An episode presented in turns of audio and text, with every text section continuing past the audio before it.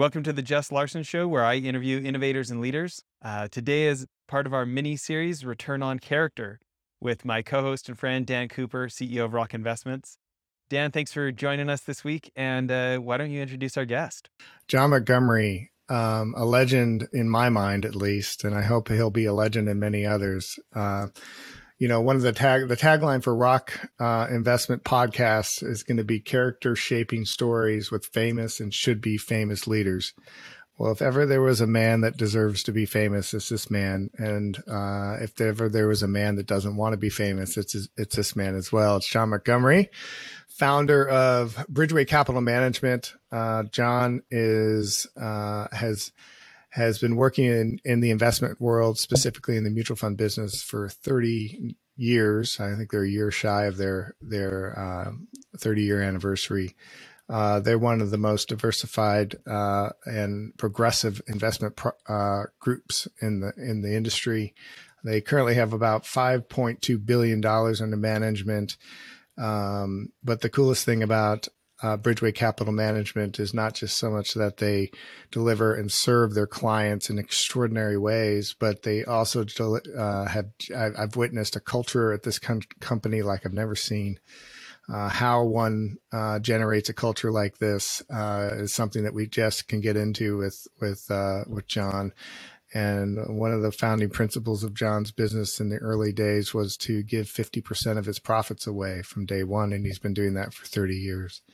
So, John uh, Montgomery, uh, it's a true honor to have you here. And thank you so much for coming on. And uh, I just wanted to, I guess, you know, one of the things that, um, as a way to start off, uh, as you know, we are oriented around our discussions around character why it matters. And, uh, and I was hoping that to lead off, you might share with us a moment in your life that you felt like was one of your biggest character defining moments. Uh, that could be personal or that could be within your business. Uh, but I, we'd love to hear some of the stories that have shaped your life and, and, and what's made you who you are today. Well, Dan, let me stick with uh, let me stick with the investment industry and my own experience um, at Bridgeway. Um, you know, uh, uh, shaping one's own character. Uh, we have a, a common friend, uh, Joe Ritchie, whom I met in 2005. Um, and one of the things he taught me was uh, we spend so much of our life trying to get comfortable. Um, but if you step how you actually grow as a person, it's always when the cart's in the ditch. It's when things are um, much harder uh, than easier, and uh, and that's when you really grow and learn. Uh, so the first time I heard that from uh, Joe Ritchie, I thought I had to like replay my my uh, the videotape of my life to see if I thought that was true, and um, I think that is. I grew up in a uh, you know a safe environment with two parents and a roof over my head and food on the table uh, so I didn't uh, I didn't go through some of the things of the people that we uh, help on the foundation side of Bridgeway. But nevertheless, everybody um, experiences uh, things in their life uh, that are harder and more difficult. And actually, starting Bridgeway uh, by an objective standard would be one of those. Um, I had a business plan that had us break breaking even in 12 months, and it took 36 months, three years, um, to get there. Um, that's not unusual for new businesses. Um, and uh, I have a I have an MBA from Harvard Business School, but but I didn't take a single course in entrepreneurship. That probably was a good thing because I had no idea of what percentage of new companies don't make it. Um, and that was uh, that was probably uh, good that I didn't know because I was just charging ahead. Um, but clearly, in the first year, we were off um, the path of uh, my business plan, uh, and that is a time where you really think about what's important, why you're doing what you're doing, uh, and is this what you're called to do? Um, so, uh, you know, pressure was on. Um, I was thinking, oh gosh, now I've hired a few people and their livelihoods depend on this as well.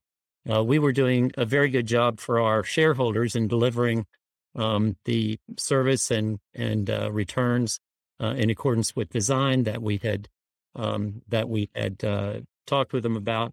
But um, but the harder times are uh, thinking about um, where what choices you make and don't make. And those come up real time, though you can't anticipate all of those. That is where character comes into play. So, one of the first things that came up was something that we refer to as soft dollars. Um, and it would have been very uh, convenient and uh, it, would have brought in uh, some additional revenues to Bridgeway had we taken part in soft dollars. Soft dollars is where um, you uh, basically use client transactions at brokerage firms. Uh, you use some of that money to pay for things like um, data and subscriptions and even even software back then. And the rules have tightened up on that. Um, but but I I did not want to cross that line. I thought people pay us an advisory fee. We should be paying for our own data and materials. We're just going to say no. Uh, and we were a leader in that. M- many more firms followed us in the three decades since. Um, but it was just clear in my mind by way of doing the right thing for our clients uh, that we wouldn't do that, even though it could have been really helpful uh, in the beginning. So hard times but did anyone know that you were doing that, John? Did anyone did you get any points for that early on or was it just an internal discussion? Yes and no. Um, uh, in, initially, it was just a decision that we made, but you, you get a track record of making uh, decisions like that. Um, and we had shareholder letters. Uh, we would differentiate that. And so, yes, people people did hear about it. People still, you know, didn't know what soft dollars were um, it, by and large, uh, retail investors. Um, some some more sophisticated investors uh, did, but I like to think that uh, you leave behind uh, a lot of telltale signs of what your character looks like. So one of the things I thought in setting up Bridgeway three decades ago was if a if a person if a just a random person comes in doesn't know your company is trying to get to know it you want them looking under every rock and having this the same story told of who you are, what you stand for, and what's important. And that's what character um, strongly relates to. I like that. Did did you ever have a moment, you know, uh, John? I guess I, am going to pivot a little bit. Is like I always wonder what pers- a person's inspiration for wanting to try to do the right thing is. Like, where does it come from? Where did you, where did it come from to say, Hey, I'm going to give 50% of my profits away? I mean, most people would put you in a mental institute for doing that. You did it voluntarily. Where does that come from, John? Like, how does that grow into somebody? Can you answer that question? It could be you can't. Well, yeah, let me, let me, let me answer it more generally and then specifically. Uh, in the big picture, um, I love service industries, every kind of service industry, hotel, uh, you know, uh, the, the, Uber taxi you take, um, an airline. I love studying the experience of service. Um, and I, and I, I do this um, along the way. Um, I've learned to distinguish it better and, and express appreciation uh, along the way. I want to get to the heart of why what motivates you to kind of try to be the best you can be? I mean i i it, it's like it's an unusual thing for a founder of a very successful company to give away 50% of his profits uh, from the beginning and to create create and build a culture uh, like you have. But the difference with you is that you started when you had nothing. You started uh, this posture whenever the company was pretty much just scratching to get going. And you said this is going to be a foundational pillar in the way we do things. And to me, the curious question is like, how does a human being develop out of this world to want to do that? Like, why was there, was there some book you read? Was there some individual that you know did did an angel show up and talk to you on your shoulder? What was it that caused you to to to behave this way and, and to build a company like this? It's it's pretty unique. Well dan i like to say that people don't do things for just one reason. Um, human human behavior is complicated. Um, and every once in a while uh, you know i hear myself giving like a business school answer to a question like that and then step back and it's like do i know that that's really why I'm doing that, or is it you know the home I was raised in and the country that I happen to be you know plucked down on um, at birth, or uh, or the friends that I meet like you along the way? And I guess the honest answer is it's probably all of those and some things that I haven't even uh, distinguished yet. But I will say two things. One is um, I love service industries. Um, and I'm always looking for ways to improve things. Or if I personally experience poor service, I think that's the great thing about the capitalist system is it invites competition for somebody to come in and do a better job. So I knew we wanted to start a company that was going to become a great place to work.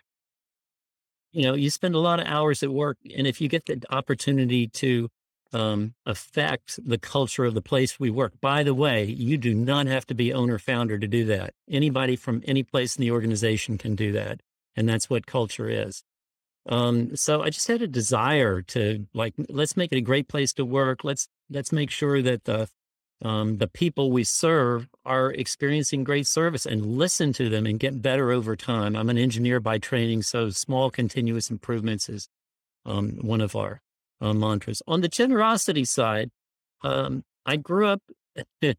I grew up in the wealthiest wealthiest neighborhood in Houston, Texas, um, and so we didn't lack for material things. But one of the things that I noticed uh, among you know the neighbors and people I grew up with was having having a lot of stuff and wealth is not always a good thing and you can think of it like it causes you know complications. It can be a good thing. Money is a tool and money is what we manage right? So it's it's our business um, uh, to do it well. But you also want to use it as a tool for good in the world um, and the generous giving company uh, personally and and and at the corporate level uh, is an opportunity to do amazing things in the world. Um, so I thought I had a dozen good ideas 30 years ago in starting a business, and I'd say maybe three of them were marketable. it's not every good idea is really a good idea, or maybe it's a good idea, but you don't have a way to actually implement it. But the one that was 10 times more powerful than I had any clue of was giving back half. Uh, it, it, it, it gives you a, um, a, a key into purpose that helps attract amazing people that you get to work with. Um, people, it, it's much harder for people to quote buy them uh, away from you because they like who they work with and they know we're changing the world. Um, so that's my that's my answer on generosity. Is like, why wouldn't you do this? If if other business people could get inside my head and see the power of this and how much fun it is, there'd be a lot more companies um, uh, engaging. Uh, and you know, generosity is not just money; uh, it's time and energy and uh, commitment to uh, moving the needle in the world. I hope we do all of those things and continue to get better at it. John, I, I've really been looking forward to meeting you. Dan's been saying great things about you uh, ever since I met him. Um, and uh, I just started reading, I got about a, I'm on chapter 14 of the book, um, How to Stop a Warlord, and, and hearing about the work that you guys did and countering the LRA and, and Joseph Kony and the, the child soldiers and the tr- child trafficking and things that are very, you know, we've got a uh, charity called uh, the Child Rescue Association that combats child trafficking. I've done for the last 13 years, and I'm just so impressed with with how effective you guys were. And like, I can't wait to get through the second two thirds of the book. Um, I, I, think one of the first questions for me um, is, you know, uh, this idea of, of character for the show is really a lot around, you know, integrity, responsibility, uh, forgiveness, empathy. When you think about traits like that, Who's a hero of yours? Like, who do you look up to? You know, uh, they're all around us. Uh, so I do have heroes in in different um, places from the from the work that we've done through the foundation and that you're reading about in that book, The a Warlord. Um, uh, I had the opportunity to be on an email list um, with um, Archbishop Tutu, um, and this man is amazing at expressing appreciation.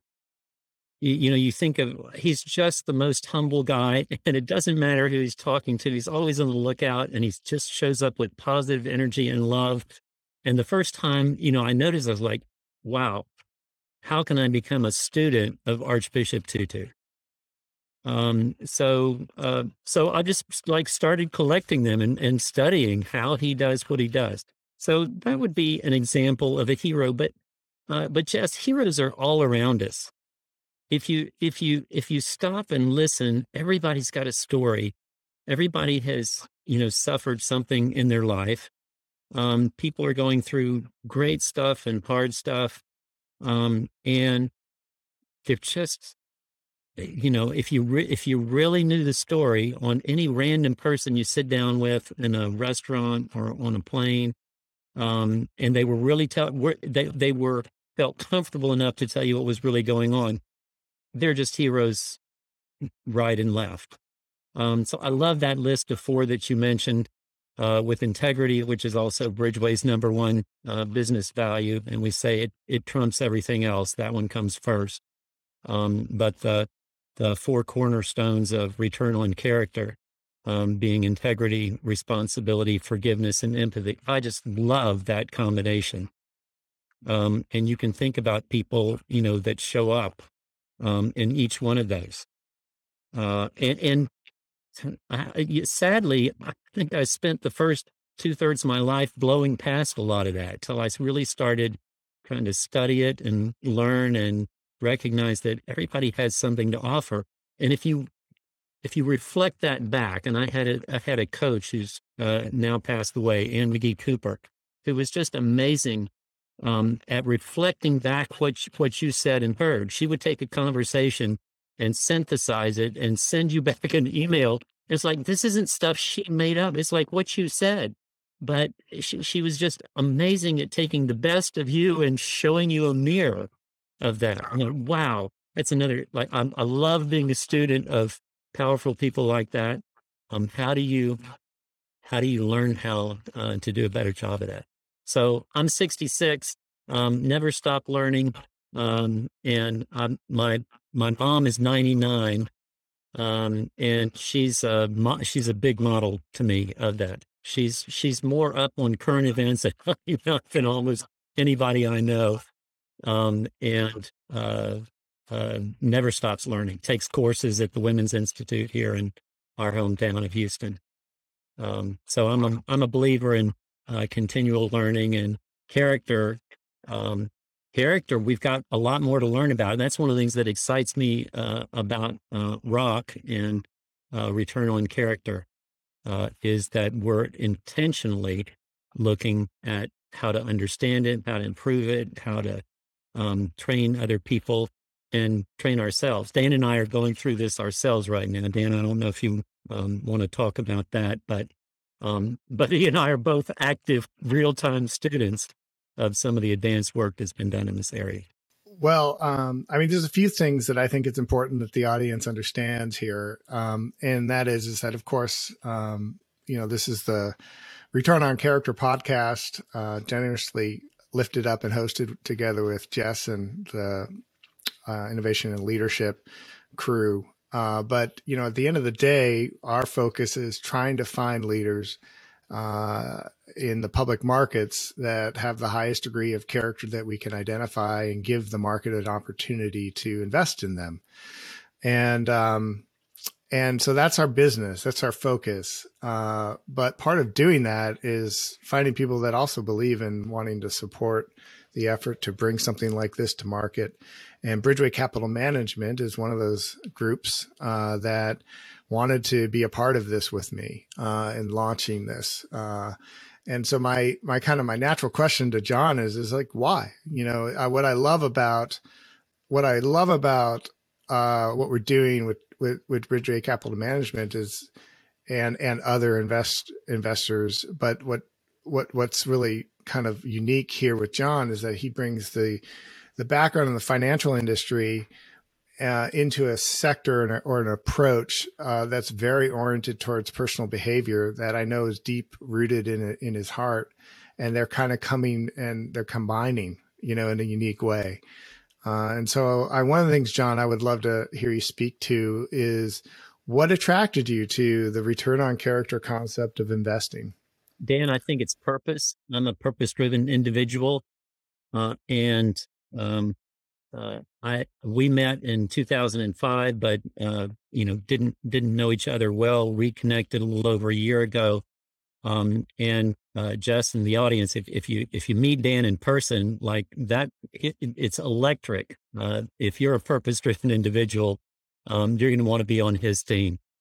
Uh, so there's certainly um, that electricity. Why is it important? Um, by way of moving the needle in the world is where I go uh, more specifically in that, uh, and that works like this for me. If if if rock investments can demonstrate in the marketplace that character actually does matter, then CEOs of publicly held firms um, will be in boardrooms where their boards are asking them, "Why are you not on this uh, this uh, list of high character CEOs?" Because clearly it matters, and clearly people are starting to care about it.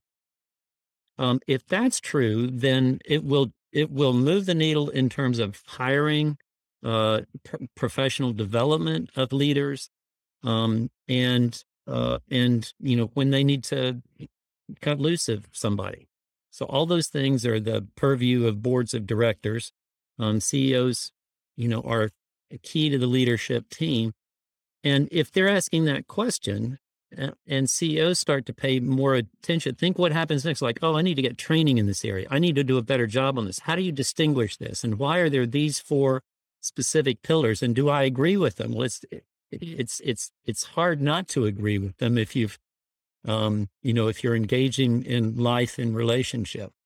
Uh, but it's not just publicly held firms. Think of further on down again with success and and training and uh, and the attention that's called it it, privately held firms. You don't have to be a publicly held firm for this to, you know, make sense. And why would you even stop at business? This is true in academia. This is true in for-profit business. This is true in nonprofit uh, um, uh, businesses and charities. There's no organization where character doesn't make a difference, and and it's also at the level of your family. It's like there's no place where this doesn't make a difference. And if we come to understand what it is, how you measure it, and how you can improve upon it, which is the research that underlies this, think of the change that you could make in the world. Think of the change that that could represent. So that's what I love about, um, that's what attracted me to um, this venture and why I'm in it. And I'm thrilled and can't wait to, you know, see the next year and next decade and uh, how we can move the needle. Well, John, you've been an inspiration to me and one of the greatest supporters of this effort uh, to kind of bring to the world an opportunity to allocate capital on the basis of a certain set of behaviors. And we've chosen uh, integrity, responsibility, forgiveness, and compassion as the leading markers for character. And those are the things that we go out there uh, in the public markets looking for uh, every day uh, and and deliver it in in our uh, ETF uh, to to to the world. Just uh, you know, there's there's so many directions we could go here uh, on this, but um, I, I, really would love to get your thoughts uh, and and and input here on, on on what what John's been saying. Thanks, Dan. You know, John, I think one of the next questions I have for you has to do with my own learning. I, I consider myself a lifelong learner. I'm pretty addicted to audiobooks. I love watching the, you know, Warren Buffett, Berkshire Hathaway annual shareholder meetings on YouTube, and these kind of things. But for me, so often I want to know the source first. Like before I want the information, I want to know who it's coming from as kind of a filter for how much I'm ready to buy in. And so uh, I think I would love to talk a little bit more about Bridgeway and and uh, the kind of things that you've achieved that these opinions are coming from. Um, uh, just for a reminder, what do you guys have for total assets under management at this point? Uh, in round numbers, five billion. Five billion. So you think about how many thousands of asset managers there are out there, and most of them dream of getting over the one billion dollar mark, let alone over five billion. Um, when you think about such a significant accomplishment like that, that statistically is is quite unlikely. What do you feel like are some of the main things that you've done that others haven't done? that have helped you reach this accelerated level of success? Just, I think, you know, there, there's several different ways to come at that, but um, a key one I think is uh, people uh, at every level and investing in people. Uh, the intention of you know starting a firm and then relentlessly going after being a great place to work and listening to people about what that means. Um, and eh, and and you don't do that um, you know, for everyone. I'm in founding Bridgeway. I thought, well, this is going to be a great place for anybody um, to work. But but but part of our culture is also um, learning communication skills and practicing them at a high level. Uh, we have a practice of rotating leadership of some uh, meetings. Uh, the the opening of our monthly partner meeting, which and partners are all the uh, all the people with a long term commitment to Bridgeway. So that's not just like the t- most, most highly paid people. That's roughly 35 people. Um, and we rotate that. And, and, and there are some people for whom that assignment is hugely scary. And so we work with them on that, but we're also committed to um, to sharing and and and growing. And it's not just a it's not really just a place where you put in your hours and you go home caring is a common thread um, to all of that. So j- being intentional about like we're going to build something great, like that's what we're about. And if you think it's like, oh, that's fine, but you know, like I, I draw a paycheck, and if that's your attitude, you know, please don't come to Bridgeway. like there are other places to work and get a paycheck, right? Um, we're about uh, changing uh, the world, uh, and I have a uh, you know, I have a, a personal calling to ending genocide and and peacemaking uh, is part of my love and how. But we have people that um, do all kinds of uh, other things and ways to engage. We've done a handful of potable water projects, um, and uh, part of that is generosity, um, but it's always relationship. It's relationship with the people we work with, with our clients, um, and then communities. And so we like to go out. Um, we we we at our last partner meeting last week, we they um, and we didn't have our normal um, Zoom or in person uh, way to uh, gather. We went to the Houston Food Bank and spent a few hours and two shifts working uh, at the local food bank. And you, you, you know, you might think it's like, well, that's kind of crazy. And how does that contribute to um, to our clients' needs and investments.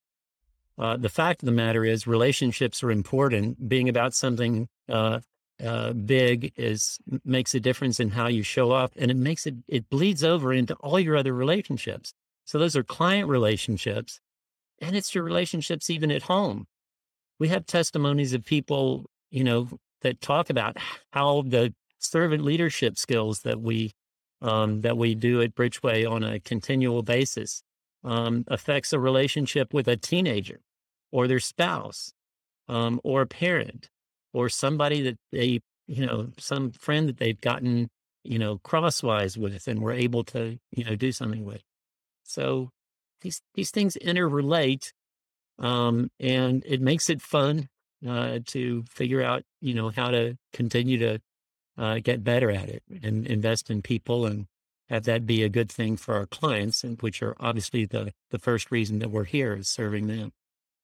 Uh, that's great to hear, and uh, I'll put a shameless plug for one of our previous guests, uh, Ken Blanchard. Uh, his book, Servant Leadership in Action. If you don't have that one yet, it's excellent. I read it about four months ago. I, I, think it's been out for quite some time, and I just hadn't seen it. But I did, I did, uh, I did read it just to, not not too long ago. All those collections of essays are, are fun, aren't they? Um, they are. Well, I want to talk about the other half of that. Of, you know, that connection and that relationship is so important, and we need to be doing something that actually works when we're with those relationships. And, you know, being a, a devotee of Charlie Munger and Warren Buffett and and some of that crowd. I loved hearing about some of your investment philosophies on other interviews about, you know, going after the the smaller cap companies where there's maybe a little more of an information edge that's available because they're not covered wall to wall like an Apple or something. And I loved hearing about your your low debt strategies to really be able to be defensive if there's a big market change. Um, I'm guessing that not everybody you hire comes with the level of investment sophistication that you have. I'm interested in what that looks like inside your firm to help to help everyone across Bridgeway kind of bring some more of these, you know, the skills that that create a higher return. What what that training or continuous improvement looks like internally. Just another part of our hiring philosophy and for me personally over decades has been always hire people that are better than yourself. You always aim for above, you know, wherever you are uh, currently.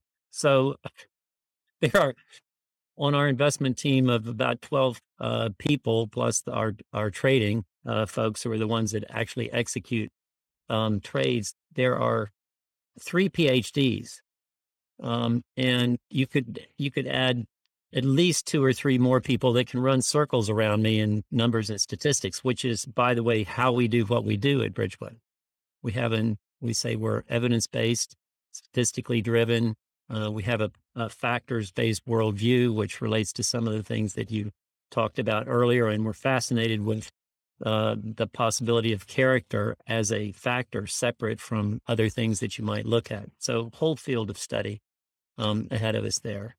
Uh, but anything you name, there are people that that are better than I am. You know, we've got a we've got a, a woman who's well, we've got two two women who are really good at project management. I mean, really good. And this is not like my first cup of tea. Like I work really hard just to stay up and be average, but these people are really solid at it. Um, they're, you know, statistics. And then it's the combination of people that are amazing at the anal- analytical side, but because we hire for, uh, for values and culture, um, they have this mix um, one of one of my heroes, we were talking about heroes. One of the, one of my heroes on our team is Kai Lu, who came in and he is. We have statistical ways of measuring your your brain and what you're good at, and he's off off the charts on analysis. This guy is way out there. Most people that are that strong at something, the other side is going to be weak, and um and and, you know, some people that are that bright, eh, they just want to sit behind a screen and, and ask everybody to leave them alone.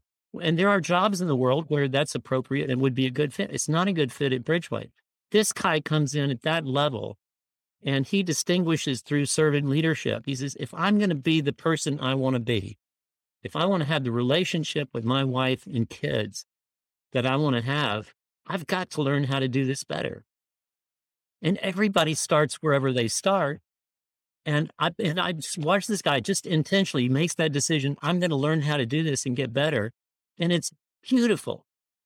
You think like, you know, it's like I love working with him. Just on the, you know, he'll there'll be some statistical problem that we're trying to solve, but I'm also working with a guy that you know would would bend over backwards to do whatever he could for you, and he doesn't have to be behind a computer screen to do it. Um, so that's you know, that's how some, you know, it all fits together. So, um, yes, I'm a leader uh, at Bridgeway and I'm the chief investment officer and founder, but uh, for it, more than 20 years, I've been giving, I've been giving up, you know, hats. Um, when you're a real small firm, you do everything. And I remember the day that our head of trading came in and said, John, I need you to hang up the Instinet terminal. It's like, I need you to stop trading because frankly, I wasn't as good at it as the other people in the team. Um, but we created an atmosphere within Bridgeway where he felt comfortable having that hard conversation. As a matter of fact, he was pretty directive at it. It wasn't a, it wasn't a, it wasn't an ask. It was really, I need you to do this. Um, so that's an example, you know, with that. But within that, think about you, you create opportunities for people to grow. Um, and we're you know, we're a small company, and if you hire really bright people and uh, really committed, energetic people, you want to make sure that you give them opportunities uh, to grow. So we think about that um, a lot. We invest really heavily in professional development. Um, that's part of our annual, you know, goals and evaluation. Um, servant leadership is is something we do at the corporate level, um, and all of that blends together to make a place where like I feel like, oh my gosh, I get to work here. well, I love hearing that. I feel like so many leaders pay lip service to that idea because it it sounds good to say that, but then so many other leaders are threatened by having somebody better than them, and and it's it really ends up being a lot more of like the Jim Collins good to great like tyrant with a thousand helpers. And it's it's obvious that you actually do that. Um, Dan, what kind of follow up questions does that bring up for you? Oh, John. Um, well, you know, from my standpoint, um, he John's John's a mentor, you know, and as we grow Rock Investments, you know, we are working to emulate uh, uh, Bridgeway Capital Management's um, culture, priorities, um, and things that uh, that we've been able to be very fortunate in witnessing the benefits and the fruits of growing a company in this way. You know, and I I think uh, a lot of times people are scared to maybe step out and lead this way because they don't know if it's going to work. And to me, one of the great testimonies of Bridgeway and John is to show people that it works. And it doesn't just work, it's been around for 30 years working. Um, and uh, and and measurement on the basis of assets versus measurements on the basis of you know I, I, would love to do a you know an employee survey of happiness at Bridgeway compared to say other you know mutual fund companies. Uh, that that I know John would would count as a big uh, big uh, accomplishment you know as it relates to measurements of return and that's the thing that I think just as important to kind of get back to is that uh, the the the fundamental premise of our investment strategy, uh, return on character, is that uh, behaving in this way actually does outperform over time. Behaving with integrity, behaving with responsibility, forgiveness, and compassion, it does outperform over time. And the th- investment thesis is that the market today has just undervalued that. And uh, I, I guess for me, I just feel so privileged to have a guy like John on with us talking about his experience as a testimony to the success of the theory of, of our investment approach. And, uh, and I, I, Dan, let me, yeah, go ahead.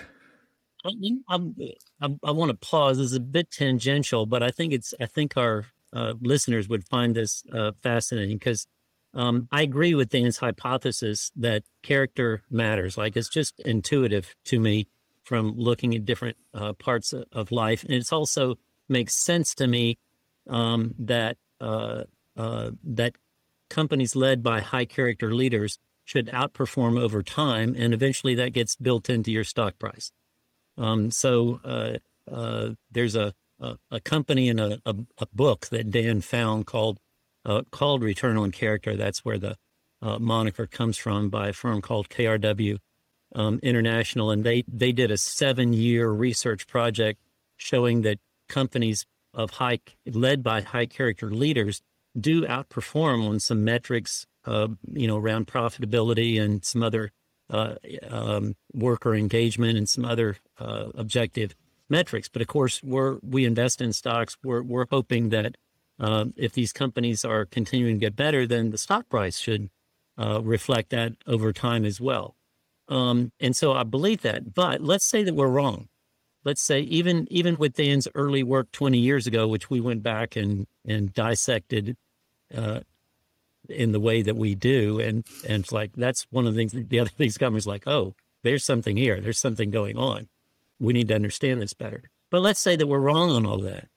Would you would you rather have an index fund of the entire market, or would you ha- rather have an investment strategy built upon similar exposures to the market of, say, size and value and uh, sector. So you're, you know, you're not you're not getting way afield of um, basic market exposures. But but wouldn't you rather have a portfolio that's put together of people of high character um, that have all these other tangential things that that flow from it? One of the things that I think is really cool is if you look at at the port at, at the portfolio um, of of of uh, you know Rock's strategy. Uh, these are companies that have uh, a higher percentage of women at the helm. Uh, they have a, a higher uh, um, you know ESG score uh, by some measures. Um, they have lower than benchmark um, debt and higher return on equity. Well, those last things are factors that we can measure. Didn't surprise me because we've, you know, we, we do back testing. That's what we do.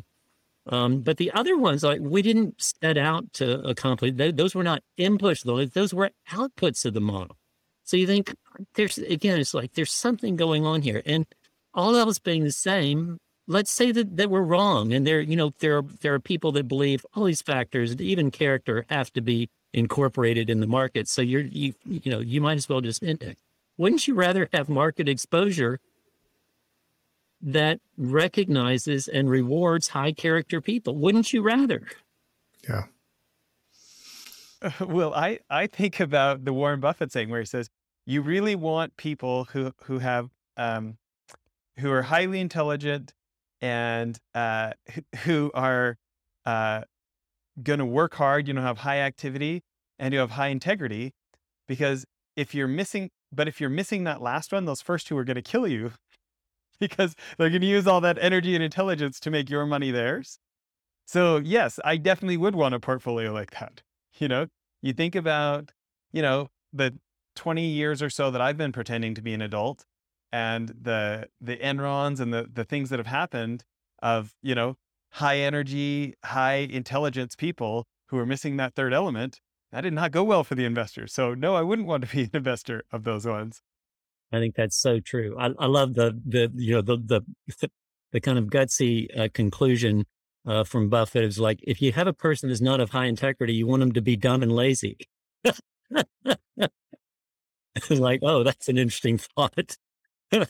okay, but you mentioned Enron. I'm uh, Bridgeway's uh, located, and I was raised in in uh, Houston, which was the hometown of Enron. Uh, and I have to tell you, like that was a that was a character study for me, uh, and we use that. There's a film based on Enron called "The Smartest Guys in the Room," um, and I use that uh, for training purposes sometimes. Watch that film and ask yourself the question: At what point did these people get off track, and how did they get off track? And I don't believe that these people woke up in the morning and said, I'm out to, you know, mess people over. Like they think that they're good people, but they start making compromises.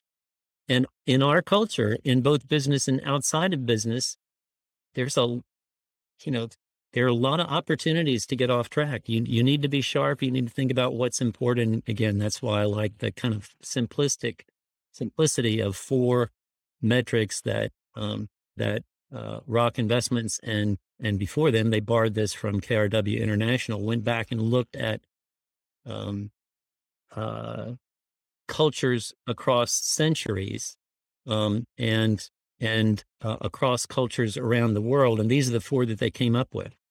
Um, different countries, different cultures, different religions. Uh, these are a common theme, um, and you can get your head around them the uh, definition of character as we as we use it uh, is is based around four pillars, which is integrity, uh, doing what you say you're going to do, uh, walking the walk, uh, responsibility, uh, you know, showing up and um, trying to make the world a better place, um, forgiveness, being willing and having the capacity to forgive others and probably forgive yourself, and empathy which is uh, the ability to to relate with others, uh, have have empathy for others and empathy for for yourself, um, and relate uh, with with just the average average individual. Um, and you know those are the those are the characteristics defined by Return on Character, which is the book published by Harvard Business Review,